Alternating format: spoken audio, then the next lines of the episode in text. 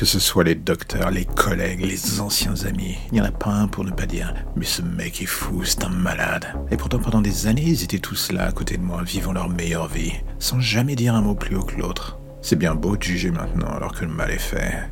Mais est-ce que l'un d'eux aurait eu le pouvoir de changer quelque chose en l'ouvrant des années auparavant? J'ai envie de dire non. Franchement, je dois bien reconnaître que ça aurait pas modifié la finalité de la chose pour un sou. Au pire, je l'aurais tué. Au mieux, j'aurais fait en sorte de rendre sa vie encore plus misérable qu'elle ne l'était au jour le jour. Et à la fin, il en aurait fini par lui-même. En gros, ça aurait été une victime par défaut. Mais voilà, vous comprenez, la société, le code de bonne conduite et toutes ces conneries. Cela oblige à porter un masque. Et parfois, ce dernier, il est vraiment lourd, si lourd que l'on finit par avoir besoin ou envie de l'enlever.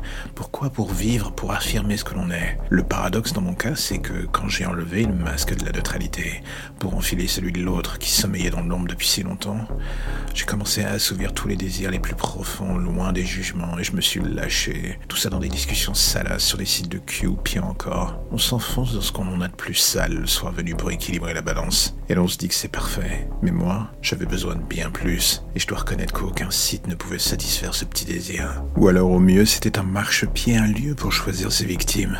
Faire tomber leurs défenses une à une et frapper quand la chair était la plus tendre. Personne n'a rien vu pendant si longtemps. Et quand j'y repense, qu'est-ce que cela m'amuse encore aujourd'hui? Car dans le fond, je me dis que tous ces hypocrites qui font semblant d'être propres sur eux sont dans l'ombre sûrement aussi enclins à sombrer dans le mal le plus basique possible. Et là, vous allez me dire, mais qu'est-ce qui les retient? Et je dois vous répondre, j'en sais foutre rien. Sûrement la paresse, la peur de s'assumer. Moi, j'ai dit oui à tout cela, sans la moindre volonté de mettre à nouveau le pied sur la pédale de frein. Aujourd'hui, maintenant que je suis entre ces quatre murs, cette prison dorée comme ils disent, ils pensent que je suis seul, que les médicaments m'empêchent de penser comme avant. Ils sont tellement naïfs. Aucun d'eux n'arrive à se douter de ce qui vit dans l'ombre avec moi, de ce qui chaque soir me tient compagnie en attendant l'heure où le mur cédera enfin. Le moment où je retrouverai la liberté, d'une manière ou d'une autre. En attendant, je renfile mon masque, celui du pénitent faible et désireux de payer ses fautes face à la société. Encore un mensonge que j'exhume au lieu de dire où sont les corps des victimes. Chaque chose en son temps.